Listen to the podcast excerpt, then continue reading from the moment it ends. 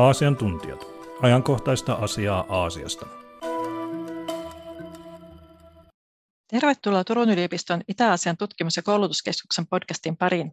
Olen Outi Luova ja tällä kertaa vieraana on professori Lauri Paltemaa Itä-Asia-keskuksestamme. Kiinan kommunistien puolue täyttää heinäkuussa 100 vuotta ja tässä jaksossa käymme Laurin kanssa läpi puolueen historiaa nuoruusvuosista kypsään sadan vuoden ikään. Tervetuloa Lauri. Kiitoksia Outi. On oikein hauskaa päästä kertomaan tästä aiheesta, jota olen henkilökohtaisesti tutkinut ja johon olen perehtynyt urani aikana aika paljon. Niin Lauri, heinäkuussahan on suuret juhlat.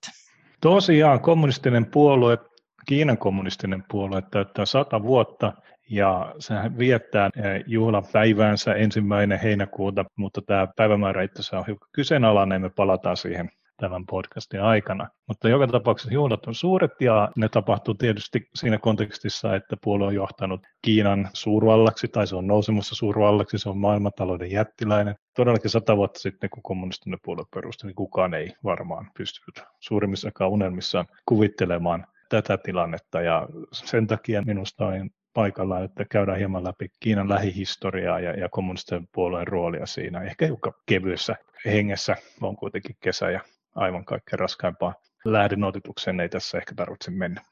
No niin, eli kevyt kesäpodcasti on tulossa. Miten tämä kaikki sitten alkoi?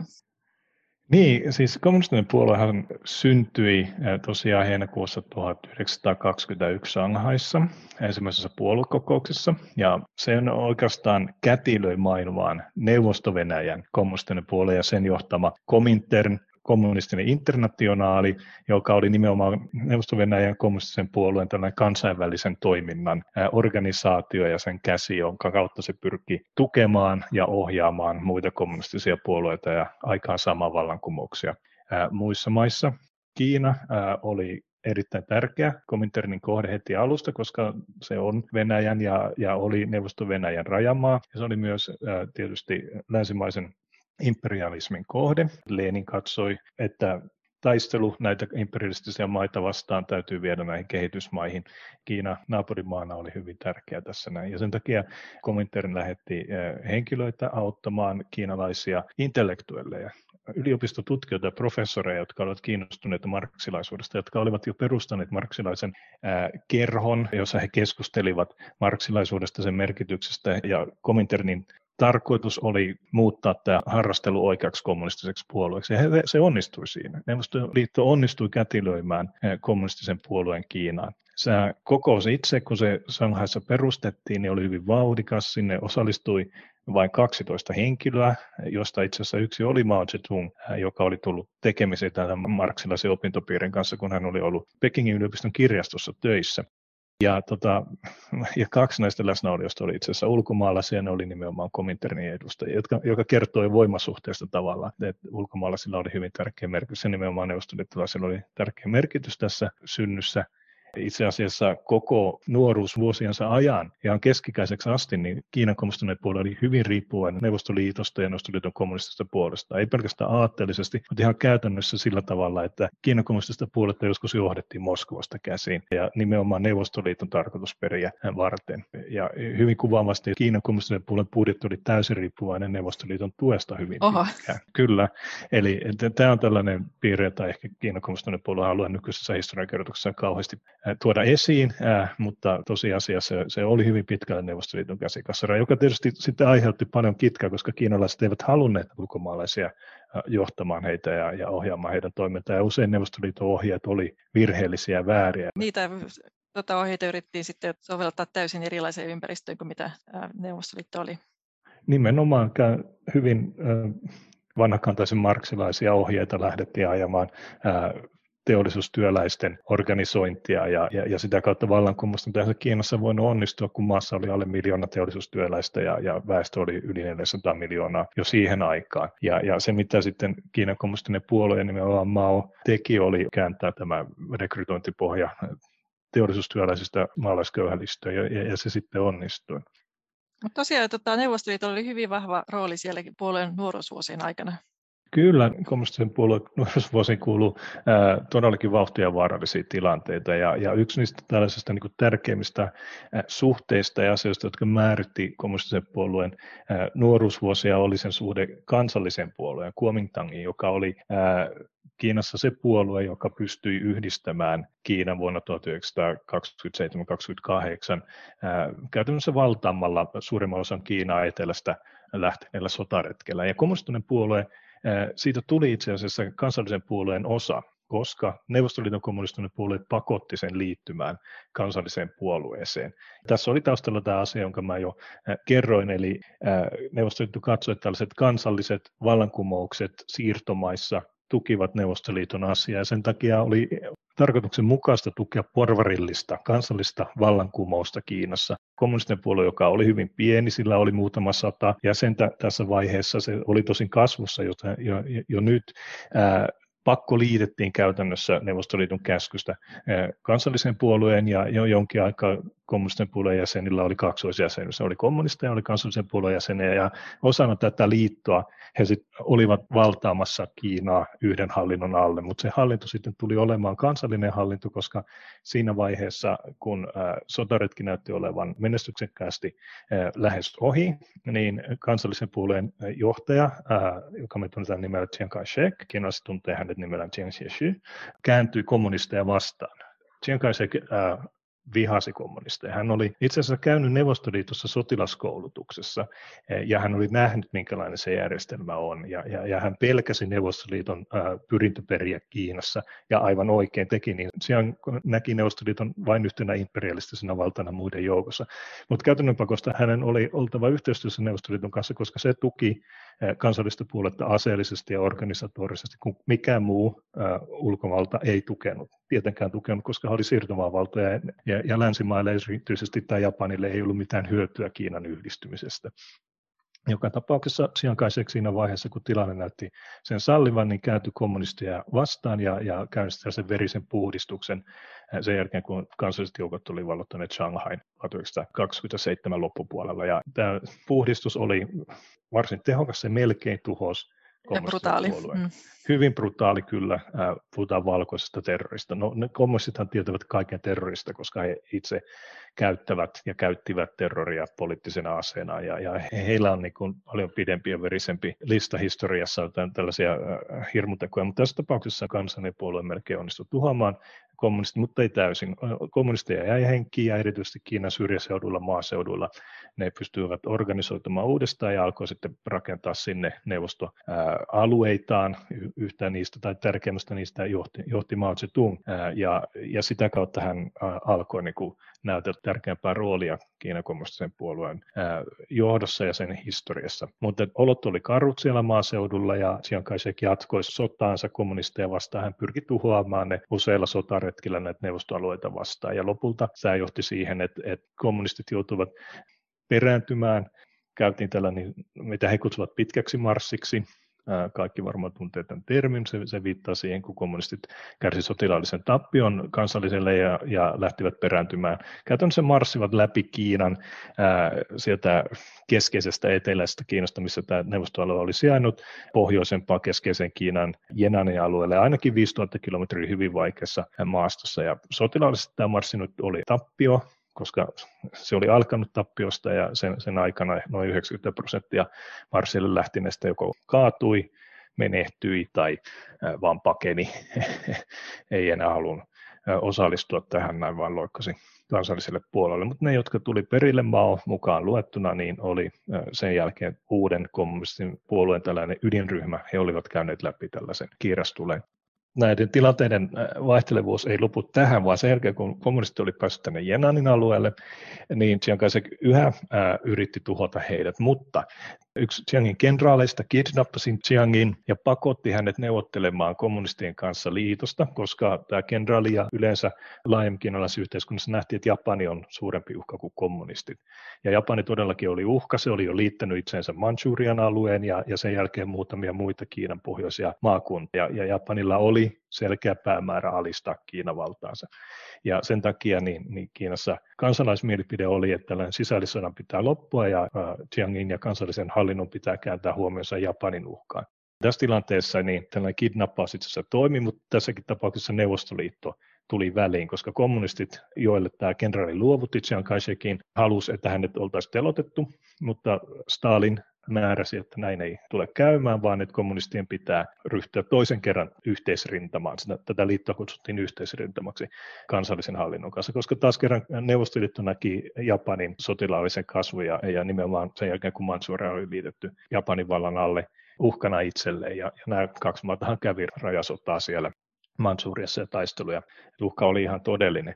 Mutta taas kerran näkee, miten Neuvostoliiton rooli oli hyvin merkittävä. Stalin yksinkertaisesti käski nämä puolet taas liittoon, ja sitten Japani hyökkäskin sopivasti vielä, kun nämä neuvottelut oli itse asiassa käynnissä. Chiang Kai-shek oli kyllä jo vapautettu siinä vaiheessa. Ja nämä kaksi puoletta oli taas liitossa yhdessä Japania vastaan, ja tämän jälkeen vuodesta 1937, jolloin Japani hyökkäsi Kiinaa vastaan lopullisesti ja, ja alkoi Japanin ja Kiinan välinen sota, ää, niin aina vuoteen 1945 niin oli muodollisesti tämä yhteisrintama olemassa, mutta tosiasiassa se ei toiminut kovin hyvin. Kansalliset joukot taisteli japanilaisia vastaan ja kommunistit lähinnä yritti välttää taistelua Japania vastaan, koska he näki sen tilanteen itselle hyvin edulliseksi Mao laskeskeli, että, että Japani kuluttaa kansalliset, sitten ehkä joku ulkovalta, Neuvostoliitto tai Yhdysvallat liittyy sotiin ja Japani lyödään ja sen jälkeen ää, kommunistit pystyy lyömään kansalliset. Ja näin siinä itse asiassa kävi. Eli sen jälkeen kun Japani oli lyöty 45, niin hyvin nopeasti maassa syttyi sisällissota, jossa kommunistit ja kansalliset joukot taisteli toiseen vastaan. Ja tämä päättyi sitten vuonna 49 vallankumoukseen, jossa perustettiin Kiinan kansantasavalta ja kommunistit käytännössä sai haltuunsa koko Kiinan mantereen.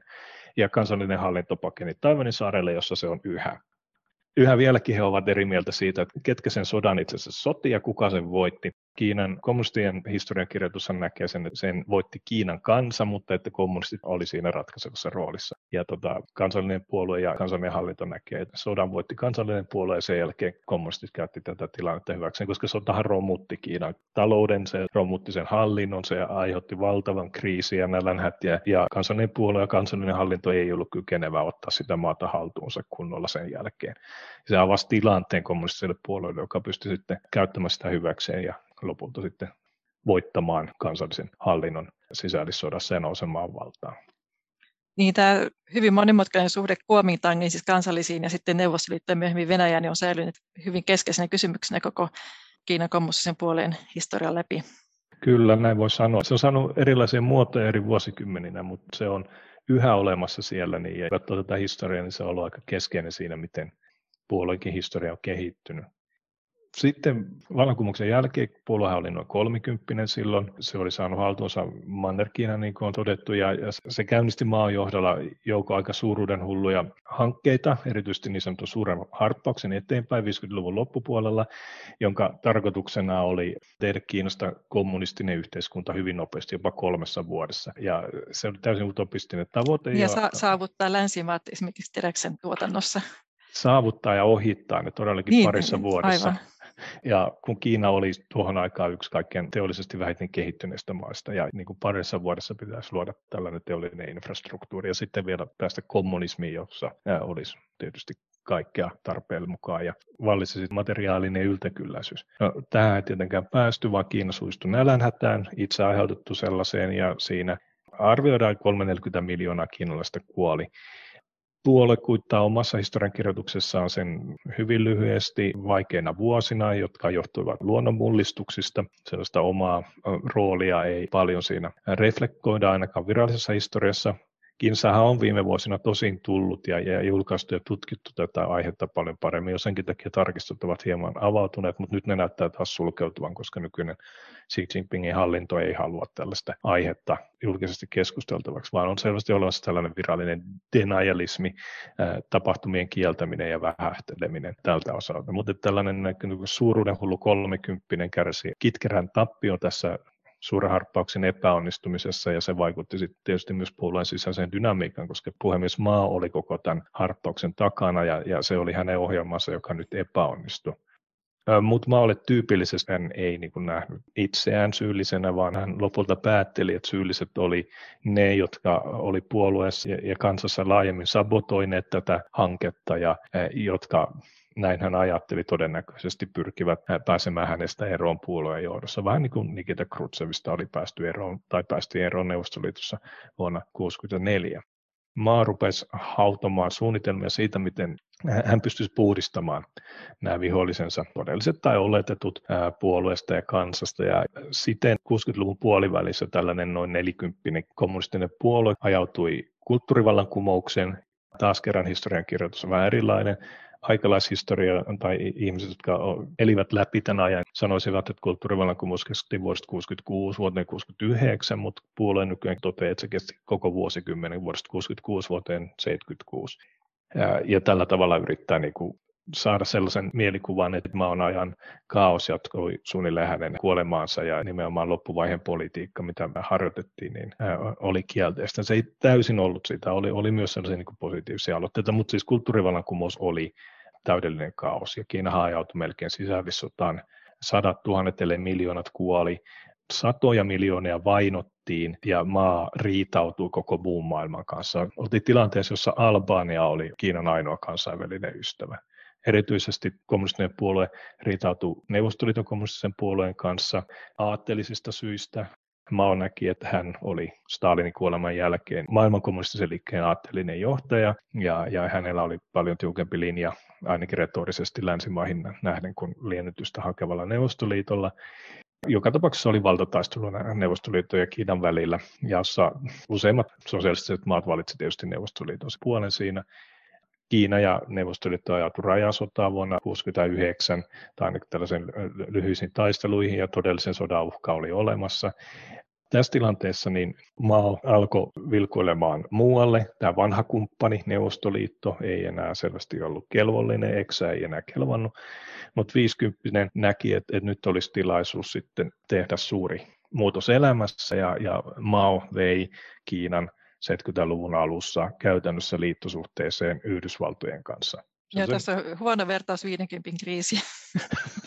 no, vähän sellainen hasvaasin siltä, mutta mut, mut, niin siinä kävi, että, että tota, maa kutsui presidentti Nixonin vierailulle Pekingiin ja, ja, ja käytännössä maat sopi yhteistyöstä Neuvostoliittoon vastaan. Se ei ollut mikään muodollinen liittokunta, mutta se oli suuntautunut Neuvostoliittoa vastaan.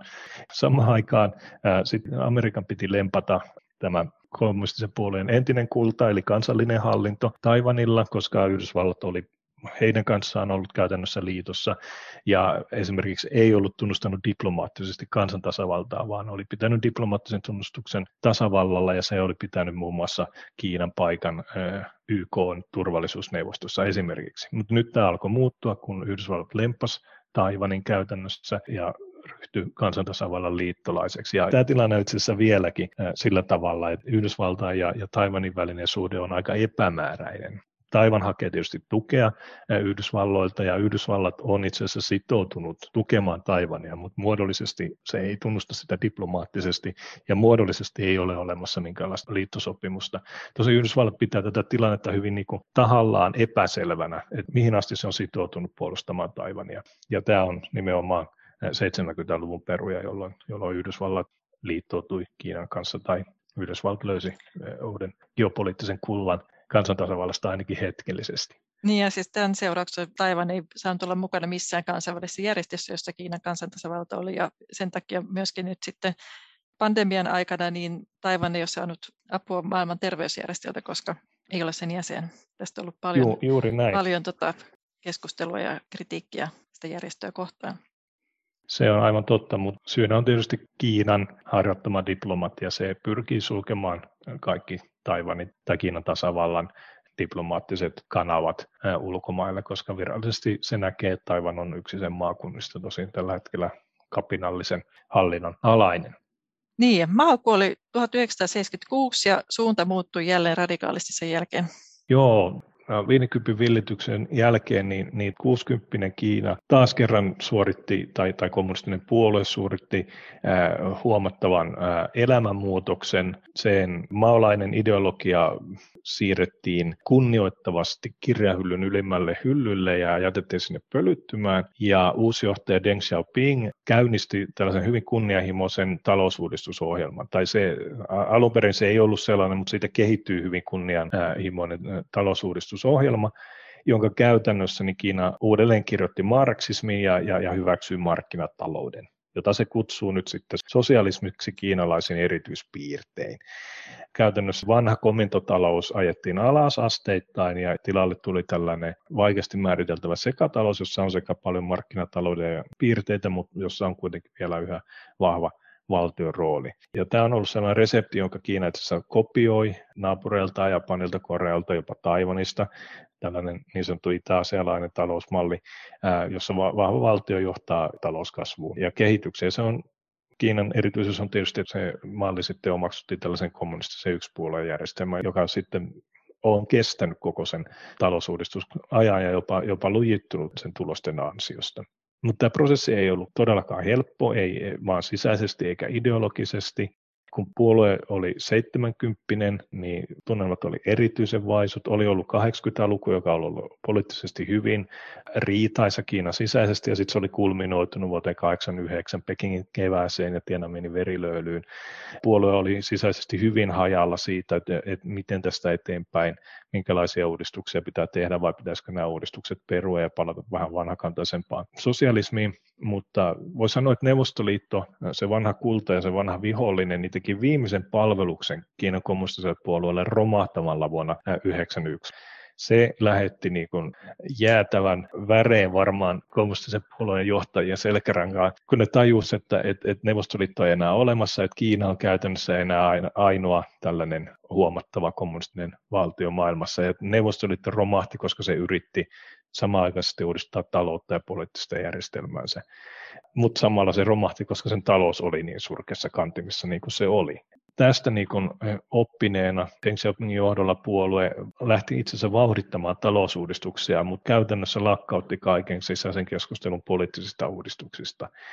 Ja tällä linjalla ollaan oikeastaan yhä, että vuonna 89 perua on se järjestelmä, jossa me yhä vieläkin ollaan, missä talousuudistuksista on voitu keskustella ja niitä on tehty tosin yhä vähemmässä määrin viime vuosikymmenellä Xi Jinpingin aikana, mutta mut poliittisista uudistuksista nimenomaan tässä liberaalissa mielessä ei enää pystytty keskustelemaan toisin kuin 80-luvulla. Se oli tällainen niin kuin neuvostoliiton kommunistisen puolueen viimeinen palvelus Kiinalan kommunistiselle puolueelle, että se pakotti sen lähtemään sille linjalle, joka sitten oikeasti on osoittautui hyvin, hyvin onnistuneeksi. Koska sitten jos siirrytään taas kymmenen vuotta eteenpäin, niin 80 kommunistinen puolue juhli tätä vuosipäivänsä aivan erilaisissa tunnelmissa. Kiina oli pääsemässä tai päässyt just maailman kauppaliiton jäseneksi, maahan virtasi ulkomaalaista rahaa ja tietotaitoa ja, ja globaalit markkinat avautui ja, taloushan lähti siinä nimenomaan 2000-2010, se on se Kiinan talouskasvun kultainen vuosikymmen, puhutaan jostain 14 prosentin vuosikasvusta vuositasolla. Se lähti todellakin käyntiin juuri tällöin, oli tämmöinen iloinen vuosituhannen ensimmäinen vuosikymmen. Mutta puolue oli vielä tuolloin silleen hiukan epävarma no niin kuin kansainvälisessä politiikassa. Se noudatti tällaista varovaista diplomaattista linjaa, eikä halunnut mitenkään vaarantaa imagoaan tai saada sellaista vaikutusta, että tässä kasvussa olisi jotain huolestumisen aihetta länsimaille tai sen naapureille tavallaan se kyllä onnistui siinä aika hyvin, mutta sitten 90-vuotiaana sen alkoi jo selvästi väsähtää tähän linjaansa, että pidetään matalaa profiilia ja talouden kasvaa. Tällöin nimenomaan nykyinen johtaja Xi Jinping nousi valtaan. Joo, siinä tosiaan tämä oli merkittävä käännekohta ja vielä tuossa vuosituhannen alussa niin oli jonkun verran yhteiskunnallista keskustelua ja kriittistä keskustelua, mutta tämäkin sitten muuttui, kun Xi Jinping tuli valtaan ja tosiaan hän on ohjannut Kiinan ja puolue myöskin selvästikin uuteen suuntaan.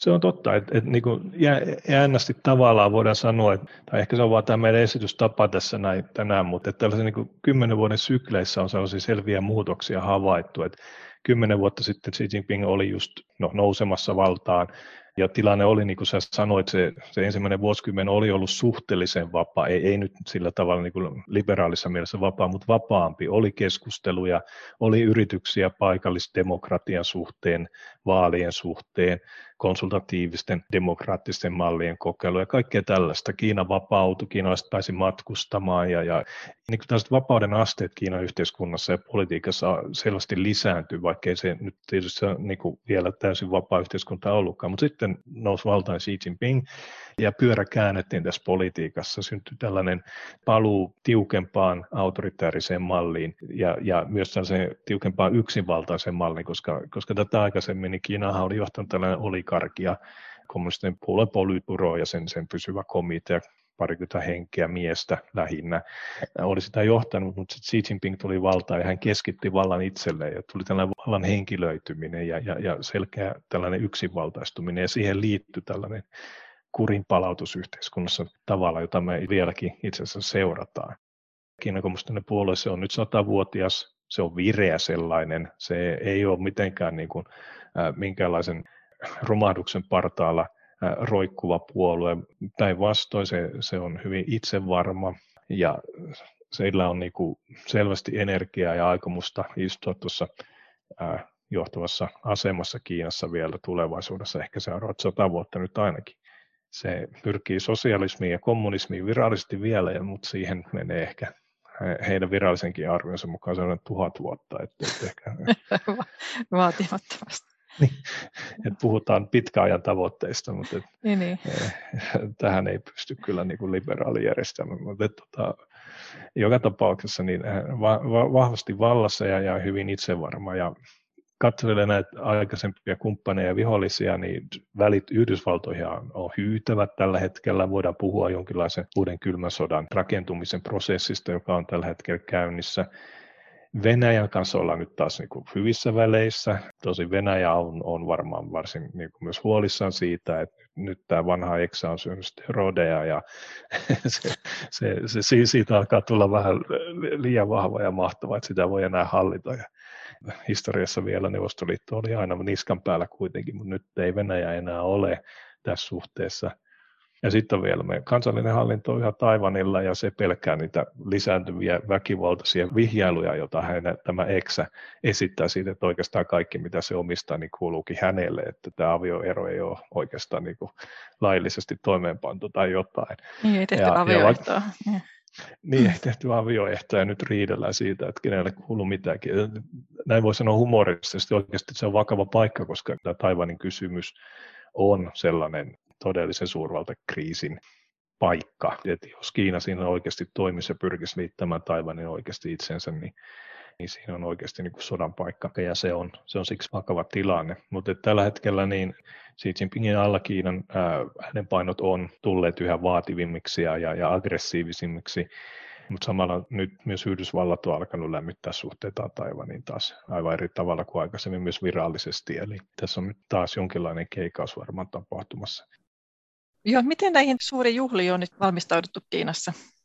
No, siinä, niitä on valmisteltu jo pitkän aikaa ja, ja, ja, ja valtavalla propagandakampanjalla, johon on kuulunut nimensä, ettei pelkästään puolueen jäsenet, vaan kaikkien kiinalaisten pitäisi opiskella Kiinan kommunistisen puolueen historiaa, niin kuin Kiinan kommunistinen puolue sinne itse kirjoittaa ja vannoa lojaalisuutta Kiinan kommunistiselle puolueelle. Ja nyt sitten on tulossa tietysti iso paraati, ää, jossa sitten Kiinan kommunistinen puolue näyttää parastaan se osaa nämä paraatit, ne on näyttäviä pitkiä demonstraatioita Kiinan yhtenäisyydestä, spektaakkeleita nimenomaan siellä Tienanmenin aukiolla.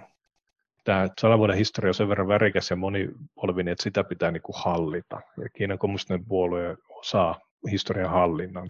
Sillä on oma virastonsa keskushallinnossa, joka tehtävä on nimenomaan pitää huolta kommunistisen puolueen historian kirjoituksesta ja yhdessä tietysti propagandaviraston kanssa. Ja yksi asia, jonka Xi Jinping, kun hän tuli valtaan, niin aika nopeasti julisti yhdeksi puolueen suurimmista uhista niin sanotun historiallisen nihilismin, jolla hän viittasi siihen kriittiseen historiankirjoitukseen puoluehistoriasta. Se on itse asiassa sellainen termi, jonka alla lähes kaikkia kiinalaista lähihistorian kirjoitusta voidaan niin kuin tarkastella ja tarkastellaankin. Ja, ja se pakottaa historiankirjoittajat ja kuka tahansa historian kirjoittaa tai kommentoi niin Kiinassa tällaiseen tiettyyn viralliseen muottiin. Ja siihen, siihen kuuluu, että puolueen historiallisista virheistä ei saa puhua ja historialliset virheet ja se on vähän sellainen venäläinen henki, että niitä ei koskaan tapahtu ja niistä on kauan aikaa. Eli vaietaan ongelmista ja korostetaan puolueen saavutuksia, vaikka niitä ei välttämättä edes olekaan siellä, missä niitä väitetään olevan, mutta että historia kirjoitetaan niin nykyhetkestä käsiä sen tarkoituksen mukaisesti ehkä aika kuvaavasti on, jos palataan tähän vuosijuhlapäivään, se on ensimmäinen seitsemättä virallisesti, mutta Kiinan kommunistista puoluetta ei perustettu ensimmäinen seitsemättä. Se voi sanoa, että se perustettiin ensimmäinen 23. seitsemättä vuonna 1921, kun ensimmäinen puoluekokous ää, käynnistyi, mutta 23.7. ei oikein rimmaa, jotenka Mao aikoinaan päätti, että puolueen perustamista juhlitaan ensimmäinen seitsemättä, koska kansanarmeijan perustamista juhlitaan ensimmäinen kahdeksatta ja kansantasavallan perustamista juhlitaan ensimmäinen kymmenettä. Se on hyvä muistisääntö. Numerologia on tärkeää Kiinassa. se on, se on Oike, myös näin. numero, numerosarja. Siinä on helppo muistaa nämä tärkeät vuosiluvut, mutta se myös just kertoo siitä, miten nihilistisesti Kiina, kommunistinen puolue itse suhtautuu historiallisiin faktoihin. Et, et, kyllä nyt oma syntymänsä saa itse päättää, mikä se päivä nyt sitten olikin. Et menneisyyden hallinta on aina hyvin keskeinen osa ollut Kiinan kommunistinen puolueen tapa hallita. Ja tavallaan mä sanoin, että siinä hallitaan myös Kiinan tulevaisuutta, koska siitä kautta luodaan sitä narratiivia, johon kiinalaisten pitää sitten uskoa ja luottaa ja sen mukaisesti toimia. Joo, aivan. Mainitsit tuossa, että Kiinan kommunisten puolue on tarkka siitä, että miten kommunismia määritellään, ja kiinalainen versio kommunismista onkin aika omanlaatuisensa, ja olisi kiinnostavaa kuunnella vaikka suomalaisen ja kiinalaisen kommunistin keskustelua siitä, että minkälaista on hyvä talouspolitiikka. Kyllä vain, kyllä vain se ää, Kiinan nykykommunismi, joka Kiinan kommunistinen puolue näkee marksismin korkeimpana muottona tällä hetkellä, niin on hyvin kaukana siitä klassisesta ortodoksista marksilaisuudesta. Se on hylännyt valtiojohtoisen talouden, se on hyväksynyt markkinatalouden, se on hyväksynyt suuret sosiaalisen epätasa-arvon, se on hyväksynyt riiston, käytännössä osana talousjärjestelmää. Ja se perustelee tätä sillä, että Kiina on sen omien sanojen mukaan sosialismin esiasteella. Ja tämä on sellainen opinkappale, jonka he ovat löytäneet jostain marksismin kirjoituksesta tai Engelsiltä. Ja heidän mukaansa siinä vaiheessa, kun yhteiskunta on sosialismin esiasteella, niin markkinatalous palvelee sosialismia, koska se rakentaa tätä materiaalista vaurautta, joka sitten luo pohjan sosialismille, kun siihen joskus siirrytään. Toisin sanoen tällä hetkellä mikä tahansa, mikä on hyvä talouskasvulle on hyväksi sosialismille. Ja niin kauan kuin Kiina tässä sosialismin esiasteessa, niin tällainen ideologisesti epäuskottava tilanne voi jatkua, koska se on sitä esiastetta. Tässä vain Aivan. rakennetaan sosialismin materiaalistista pohjaa. Mutta loogisesti sitten jossain vaiheessa pitäisi oikeasti siirtyä sosialismiin ja kommunismiin, ja kun kommunistinen eliitti on Kiinan rikkaita eliittiä. on vaikea nähdä, että se porukka koskaan oikeasti lähti siirtymään järjestelmänsä sosialismiin, että tota, jo senkin takia. Mutta tota, puolueella on tällainen ideologinen perusta, se on löytänyt ja siinä eletään siinä valheessa, niin kuin Václav Havel totesi sosialismista aikoinaan, että ihmiset ei tarvitse siihen uskoa, kunhan ne vaan käyttäytyy ikään kuin he uskoisivat siihen. Eletään valheessa ja toistellaan iskulauseita ja ei sanota julkisesti eriäviä mielipiteitä, niin se riittää. Siihen voidaan niin oikeastaan melkein lopettaa tämä podcast tänään tähän mietiskelyyn siitä, että mikä se Kiinan sosialismin muoto oikein on. Että ehkä meidän pitää odottaa vielä seuraavat sata vuotta tai se tuhat vuotta ennen kuin me nähdään, mitä se nyt tulee olemaan. Aivan. Kiitos Lauri ajankohtaisesta podcast-muotoisesta historiikista ja palataan näihin episodeihin uusien jaksojen kanssa viimeistään syksyllä, kun edessä on seuraava merkittävä ää, syntymäpäijuhla, eli Itä-Asekeskuksen 15-vuotisjuhlat tulossa. Kiitos Lauri. Kiitoksia Outi. Ja kiitokset myös kuuntelijoille ja hyvää kesän jatkoa. Hyvää kesää kaikille.